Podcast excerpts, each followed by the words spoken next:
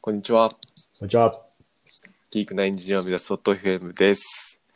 このポッドキャストは、タカパイとヤギヌーンが技術、実務、キャリアなどの話題についてカジュアルに話すポッドキャストです。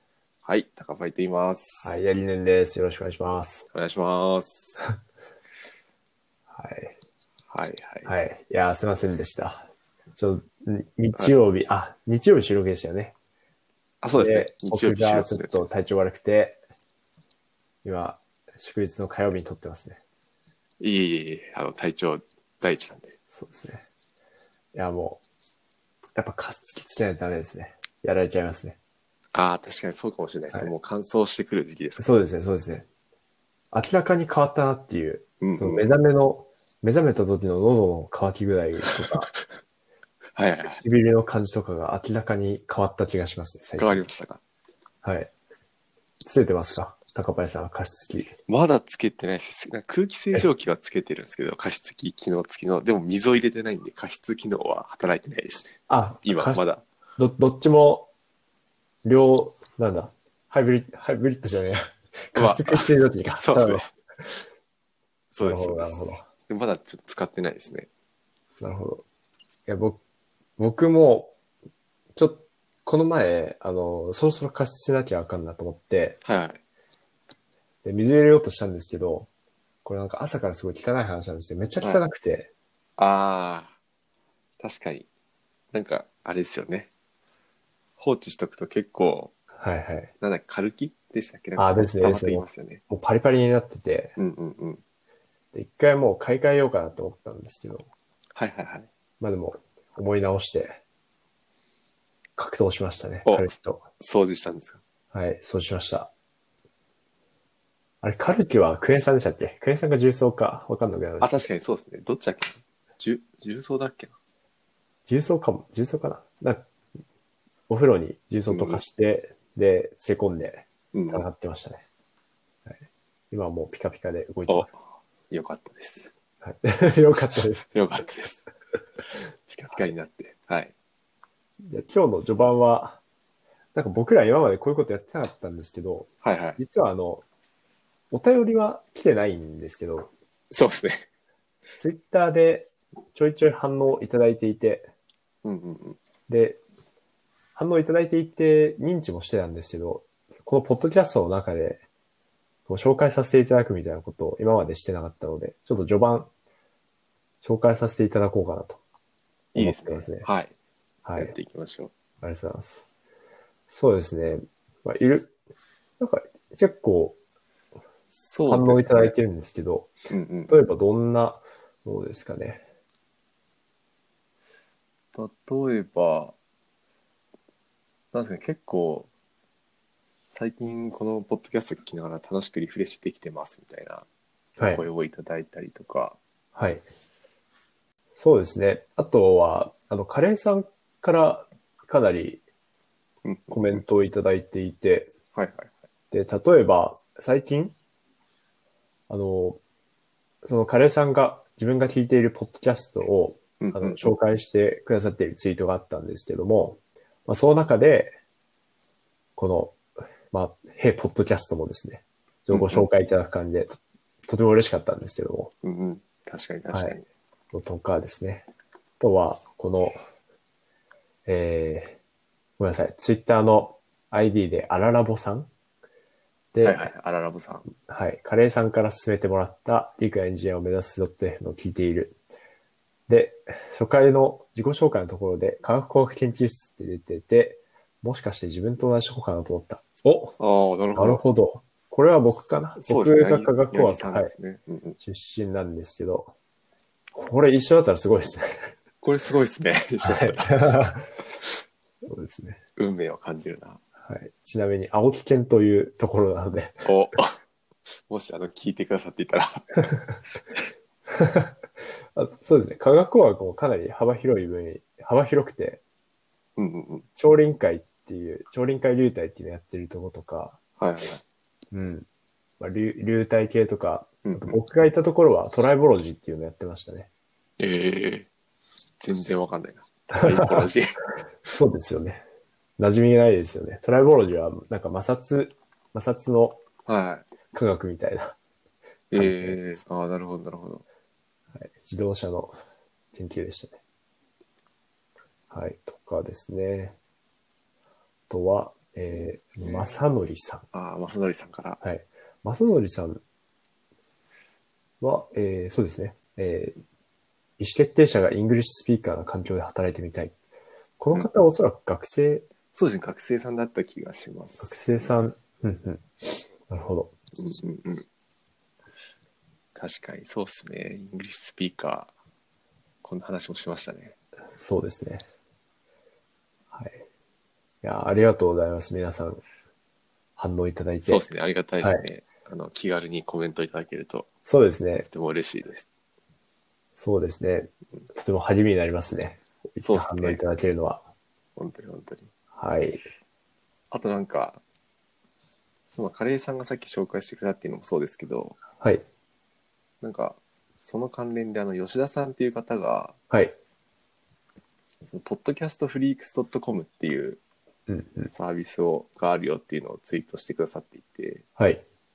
なんかここに結構そのテック系の FM がまとめられてるっぽいんですよね。うんうんうんうん。なんで、そのここを見てみるとなんかいろんなは FM いが見つかって楽しそうだなっていうのがちょっと思いました。ああ、なるほど。いいですね。うん。ああ、なるほど。 し知り合いが、知り合いがいました。あ、そうなんですか。はい。知り、 知り合いがいることあるんですね。そうですね。アイコンが特徴的な方だったので。ああ、なるほど、なるほど。はい。ああ、なるほど。JSON で、なるほど。ここにプルリークを送れば載せていただけるんですね。はい。フリークを送ろうと思います。あ、よろしくお願いします。はい。ありがとうございます。確かに、ヘイポッドキャストも一応公式アカウントは持ってますからね。そうですよね。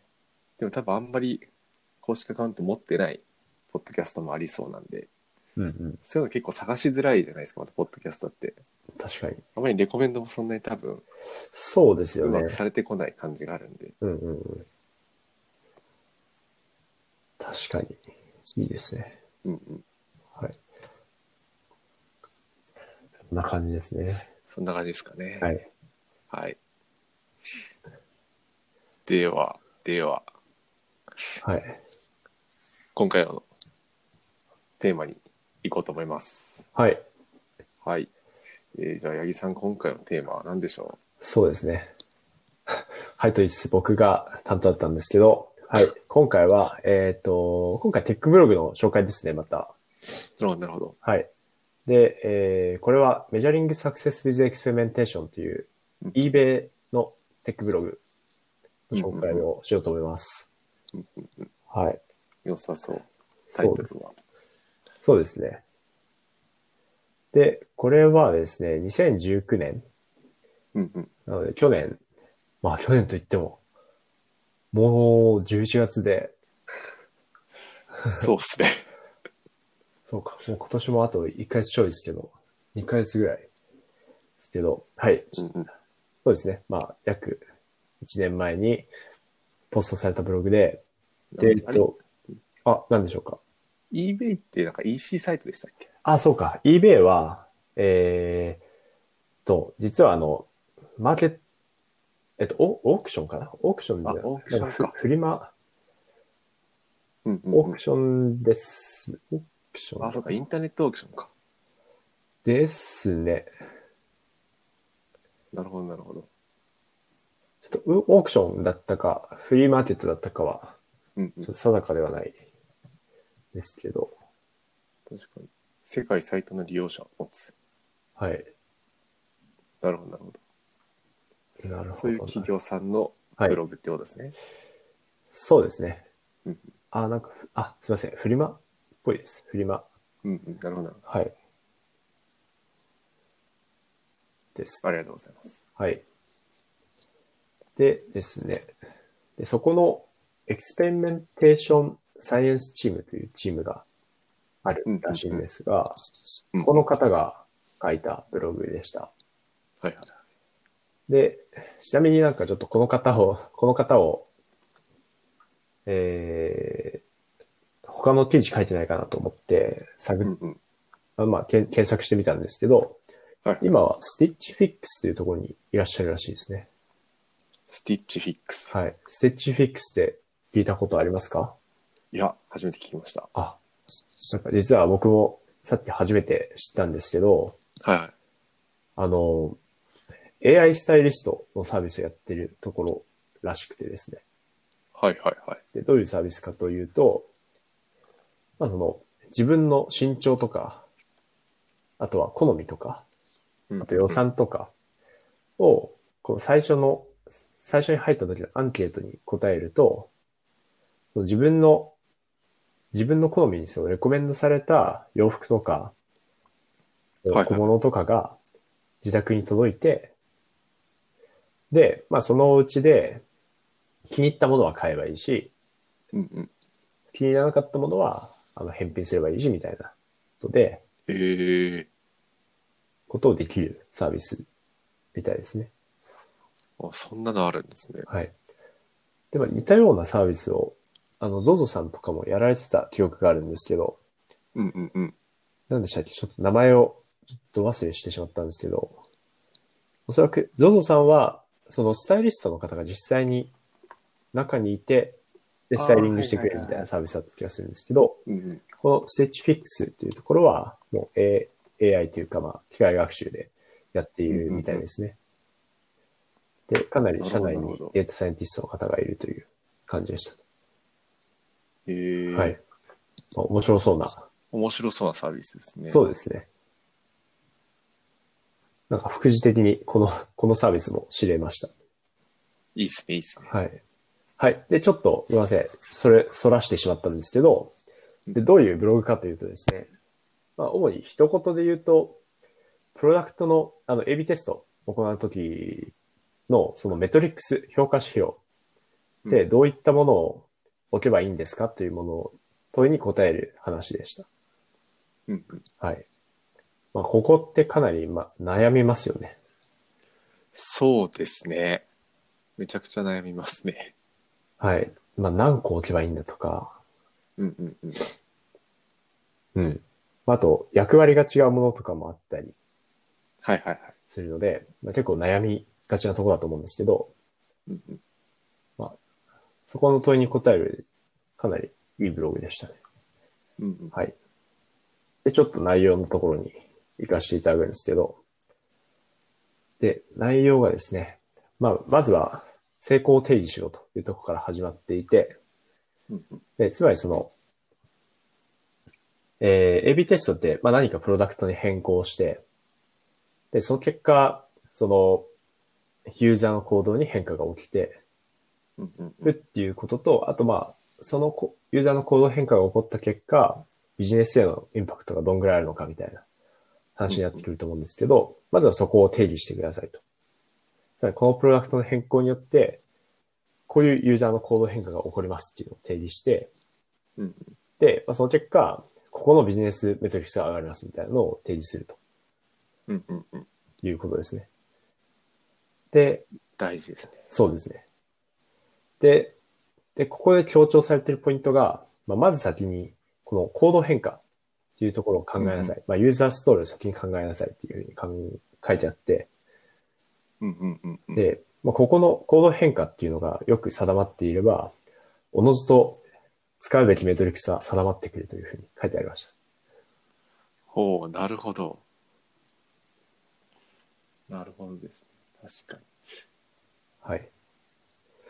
そうですね。行動変化を、まあ、あらかじめわかるものなのかな。まあ、ある程度なんか仮説を立ててって感じなんですかね。うんうん。そうですね。うん。確かにまあ、優れたユーザーストーリーには、強い仮説があるみたいなことも書いてあるのかはい。な書いてありますね。うんそう。ですね。naturally follows your set of success metrics ってやってるんで、まあ、おのずと定まるよっていう感じですね。なるほど、なるほど。で、あと、まあ、この辺で面白かったのが、えーこの成功の定義が、えーそはいのはいビジネスインパクトと、えーユーザーの行動変化の両方を捉える必要があるっていうふうに書いてあるんですけど、この執筆現在で、このえーこの執筆者の方が書くには、まあ、今はビジネスの、ビジネスメトリックスに結構重きが置かれてしまっていると。うんうん。まあ、ですけど、まあ、実際は、これら二つはまあ密接に関係しているので、ああ、ごめんなさい。密接に関係しているっていうふうに書いてありますね。うん。ななんかこの辺で、若干この、つらみがあるのかなみたいなのをちょっと想像しちゃいましたね。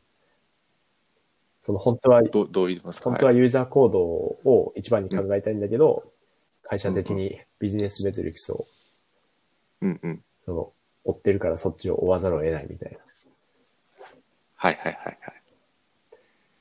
ああ、確かにそうですよね。はい。まあそんな雰囲気もちょっと感じつつ読んでました。確かはいに確かに。そうですね。はい。で、まあ実際にどういうメトリックス、どういう役割のメトリックスがあるかっていう話を指示しますうん。でメトリックスは、え3つありますと。うんで、1つがプライマリー、えープライマリーサクセスメトリックっていうものと、あとガードレールメトリックスっていうものと、あとはセカンダリーモニタリングメトリックスっていうものが、えーここでは書いてありました。うんうんうんで、プライマリーサクセスメトリックっていうのは、まあその、その名の通りなんですけど、その実験の成否を、えー決めるメトリックスですと。うんうんはい。で、ここで強調されている重要な点としては、これは絶対にあのプロダクトメトリックスであるべきだというふうに書いてありました。で、プロダクトメトリックスっていうのはどういうメトリックスかというと、例えばここでは、あの、検索バー、その検索ボックス、例えば EC サイトの、その商品検索用の窓ですね、を強調するうってんいうんうう実験の例を書いてあったんですけど、はいはいはい。なので、ああ、なのでじゃない。で、ここで、例えばですね、例えばその、売り上げ。その、サイト全体の売り上げっていうのを AB して、こう比較すると、その、検索バーのその変更の位置から売り上げ上がるまでに、めちゃくちいはゃいパネルを得るわけですね。実実際にサイトアクセスして、で、変更を目にするわけですけど、そこから検索して、で、検索画面行って、で、そこから商品詳細行って、で、また戻ってみたいな。うんうんうん。かなりのパネルがあって、でその過程でかんその、落ちる、どんどん落ちていくし、ノイズも乗っていくと。うんうなんので、その最終、売り上げっていうのはさ最後のそのパネルのところなので、そこをそのサクセスメトリックスに置いてしまうと、全然変化が検出できませんみたいなことになるんで、その変化に対して起こるであろう、一番、一番っていうかまあ、十分に近い、その行動変化を捉えられるようなメトリックスで評価をしましょうっていうことが書いてありましたね。なるほど。これは結構各所でも言われて、前もちょっと話した、話しましたよなんかその、うん大きすぎるメトリックスを置くんじゃなくて、まあ小さいというか、より近いところにうん、なんか数値を置いた方がいいっていうのは、はい確かにそうですよね。そうですね。うん、だからこの検索バーとかで言うとあれですね、検索された回数とか、そういうところに、あの成功指標を置いた方がいいって話はい、ですそうです。ね。うんうんそうですね。はい。っていうのが、プライマリーサクセスメトリックでした。はい。はいで、もう一つあるのが、ガードレールメトリックスですと。で、ここは、まあ、どういうものを置くかっていうと、その、ここには、あの、ビジネス指標とかを置いてもいいですっていうふうになってます。でうん、まあ、ガードレールの、この名の通り、まあ、ここに置いた指標は、あの、悪化させたくないですっていうようなものを置くと。うんうんうん。まあ、例えば、eBay の例で言うと、GMB っていう指標があるらしいですけど、グロスマーチャンダイズボートっていう指標があるらしいですけど、まあ、これは、ええまあ、総売上みたいなところですよね。で、あと、うんボートアイテムズ、BI って呼ばれるような指標があっって、これはナンバーオブアイテム数、あ、まあ、そのままか。ボートアイテム数だから。うんうんはいうん。購買されたアイテム数。買われたはい、数。とかを置いて、で、これがちゃんと下がってないことを確認するべきっていうふうになってますね。はい。うんうんうん。まあ、これも、なるほどって感じで、は確かい。にまあ、十分に近い指標で成功を定義しつつ、それを包括するような指標は下がってないってことを確認するっていううんうんうん感じですね。はい。確かに、この辺、川本にも書いてあった気がします。あ、なるほど。そうか、高橋さんも弱いって言うから。八木さんおすすめの。 そうですね。八木さんおすすめ。川本そうですね。はい。っていうのが、ガードリルメトリックスでしたと。で、まあ、ここ、ちょっと補足すると、多分ビジネス指標とか以外にも、えーあってよくてですね。えー例えば、例えばなんだろう、えー、例えば、えー、えーお問い合わせ数とかもありですかね。その、はいはい。めちゃくちゃわかりづらい。サイトがわか、お問い合わせ数はちょっとあれ遠いかもしれないですけど、ただサイトがわかりづらくなったことによって、まあここで言うと検索バーも、そう目立たせようと運営側はしてるんだけど、実際ユーザー視点から見ると、とても見づらくなったとかいうことがあれば、うんうん。もしかしたらサイトへの訪問頻度が落ちるかもしれないし、みたいなことがあるので、確かに。その、最そ大うで時す間ねと。かもなそんうでか、すね。はい。そうですよね。とか、そういう訪問頻度とか見るとかっていうのも、それもガードルメトリックスに入ってくると思いますね。うんうんうん。はい。で、最後が、えーセカンダリーモニタリングメトリックスっていうふうになってるんですけど、まあ、これはメトリックス、その実験の評価、その実験の成否を決める上では、まあそんなに貢献度はひ高くないですっていう感じなんですけど、ただこの実験って、まあ、学びを得ることも、まあ、一つの目的。そのリリリースの判定を行うっていうことをまあ目的なんですけど、その想像と違ってたときに、何か、その、まあ想定してたことと実際に起こったことの差分が学びだと考えると、まあそこをいろんな角度から見れるっていうのは重要ですよね。で、うんうんまあその切り口を見るのがこれらですと。セカンダリーモニタリングメトリックスですね。はい。うんで、まあ、ここに含まれるのは、まあ、いろいろあるんですけど、と、さっき、まあ、いろいろファネルありますっていうふうに言ったと思うんですけど、そこの、その先のファネルの整理率とか、あとは EC 系のサイトだと多いと思うんですけど、まあ、Amazon とか、例えば例にとると、検索もあるし、購入まで至る動線に検索もあるし、トップページのレコメンデーションもあるし、商品ページのレコメンデーションもあるじゃないですか、いろいろ。はい。うん。で、検索バーを例えばそこで強調したとすると、じゃあ他の動線はどう動くんだろうみたいな。だかはいらはいまあ検索からの売り上げが増えましたと。売り上げとかまあ流入は増えましたと。で、ただ他のそのレコメンデーションとかの流入ってどうなったんだろうっていうのは、割と気になるところかなと思うんですけど、まあそういうのを確かに。置くところですよっていうふうに書いてありますね。なるほど、なるほど。っていうのが、その実験で置くべきまあ3種類のメトリックスっていうとこでしたと。はい。うんうんうん。なんかここまで大丈夫ですか高部さん。あ、もうすごい、なんか、あれですね。いいことが書かれてますね、満載に。そうですね。なんか一個思ってるのは、なんだろうな。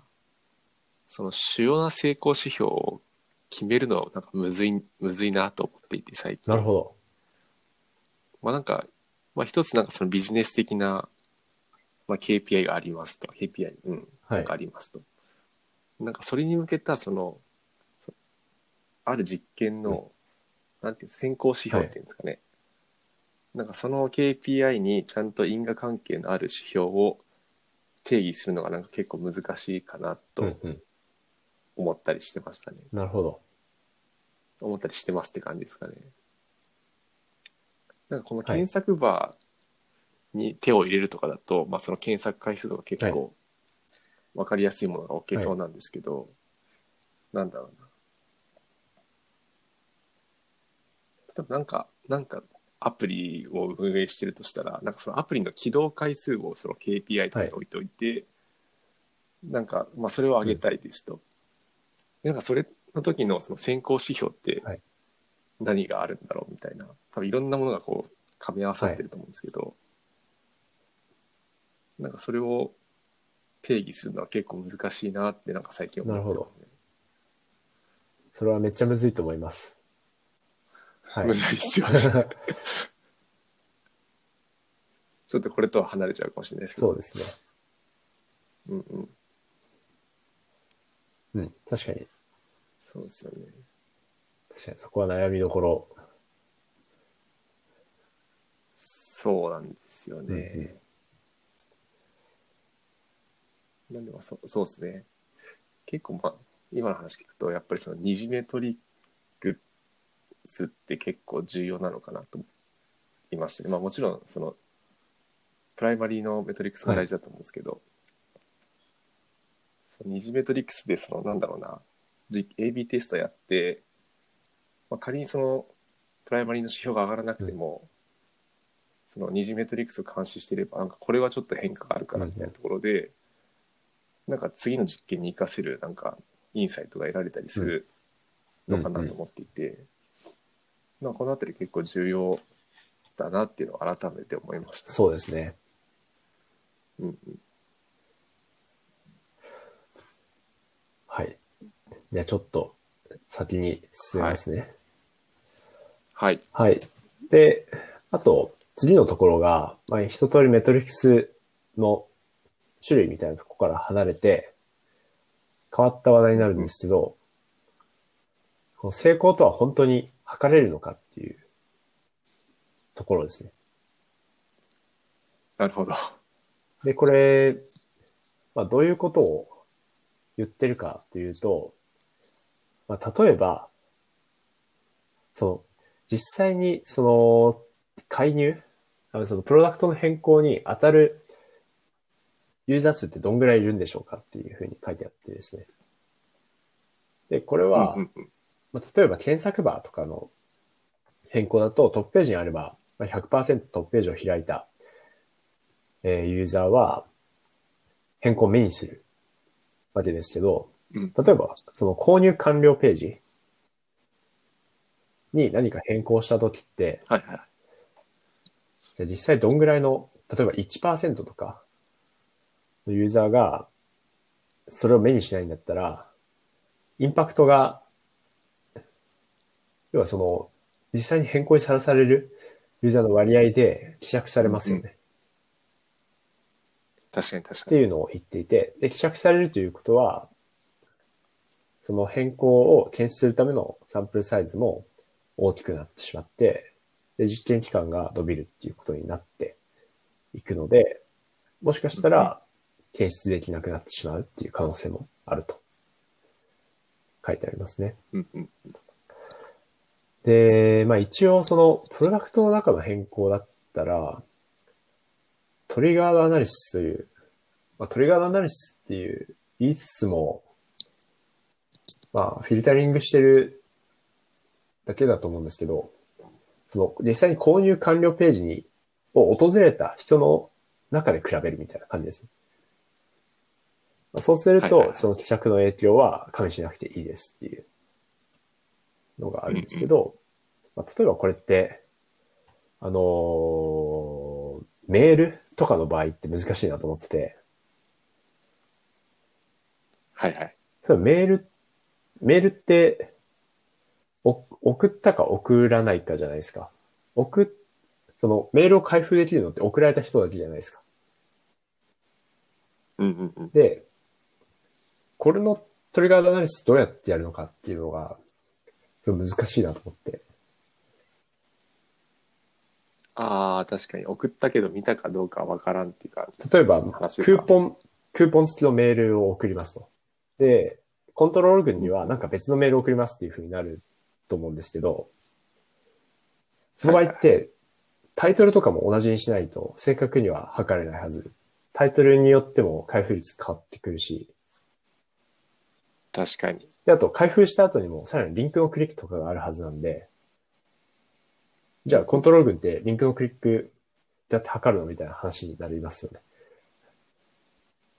そのメールそうのですね確か本文も同じだったら、同じで差分をそのクーポンのあるなしだけにするんだったら、コントロール群で、それ、それってどうやんのみたいな。に。確かに確かに。クーポンはこちらでリンクだけないみたいな。 あ、違う、リンク、リンク飛んだらなんか、クーポンないですみたいな。クーポンじゃないみたいなク。ーポンじゃないみたいな。それ結構無理じゃないですか。無理があるじゃないですか。確かに確かなのにで。まあ、これは、できる場面とできない場面がやっぱあるなとは思うんですよね。はい。はいまあ、あとはメールを確かに。そのコントロールを明確に設けずに、その試作間で比べるみたいなのあるかもしれないです。そのベースラインで、ベースラインとなるようなキャンペーンをこうんう置いといて、それと比較してみたいなのだったらできるかもしれないですね。ああー、はいはいはい。はい。と、あと、ここで述べられてたのが、さっきのあの、GMB の例なんですけど、まあ、GMB みたいな指標ってかなりノイジーですというふうになっていて、で、やっぱここでも、その、トップトップレベルというか、その検索バーの変更から得られる、その GMB の、その、レフト文って、そのファネルを返す分だけどんどん希釈されてきますっていうふうになっていて、で、まあ、例えば最終100%でも GMV に現れるような変更を得るために、例えば1%になってるとすると、実際その元が200倍 ?200 倍 ?200 倍って言うとめっちゃ倍なんで、2倍 ?2 倍になると200%か。200%になっても2%のリフトしかないんですよね。まあ、実際にはもっとちっちゃいと思うんですけどうんう。んうんで、それをはい検出できるだけの、そのサンプルサイズって、もうめちゃめちゃでかいくなっちゃいますよねっていうことが書いてあって、うんうんうんうん。なので、まあ、JMB をそのプライマリに置くのはやめましょうっていうふうに書いてありましたね。はい。はいはい、なるほど。まあ、これはもしかしたら、最初社内向けに書かれたものかもしれないです。ああ、うん確かに。ありえそうですね。すすごい確かに。なんか5、6年前しなかったけれ そうですね。友達になりましょうって書いてありました。ば。そうそう ですね。はいなるほど、確かにそうですよね。まあ、あと、コンバージョンについてもちょっと書いてあって。で、まあ、コンバージョンとは、その購買行動のことではないですよっていう。まあ、必ずしも購買行動のことではないですよっていうふうに書いてありますね。で、コンバージョンはうんうん、その、えー取ってほしい行動を、どのぐらいのユーザーが取ったかっていう、ココンバージョンレートか、コンバージョン、CVR は、そうですね。取ってほしい行動を取ったユーザーの割合なので、必ずしも購買である必要はないっていうふうに書いてありますね。まあ、これはそうかなって思います。うんうん、はい。確かにっていうような、まあ今回は割とライトな記事でした。うんうん。はいあありがとうございます。うん。まあ、結構個人的に印象に残ったのは、やっぱ最初に、このユーザーストーリーを一番先に考えてくださいっていうふうに書いてあって、で、ここがうんうん、やうっぱん。、そうかなっていうのは思いましたね。確かに。い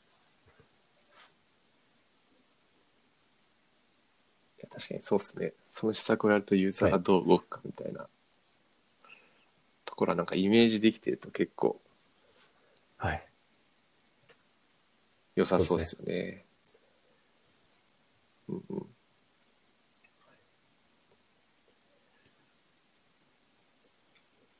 はい。うんうんまあ、今日はそんな感じですかね。はい。はい。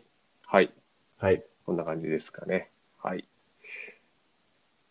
ということで、えーっと、本日は、えっと、eBay さんの、まあ、技術ブログですね。AB テストによる技術ブログについてお話ししました。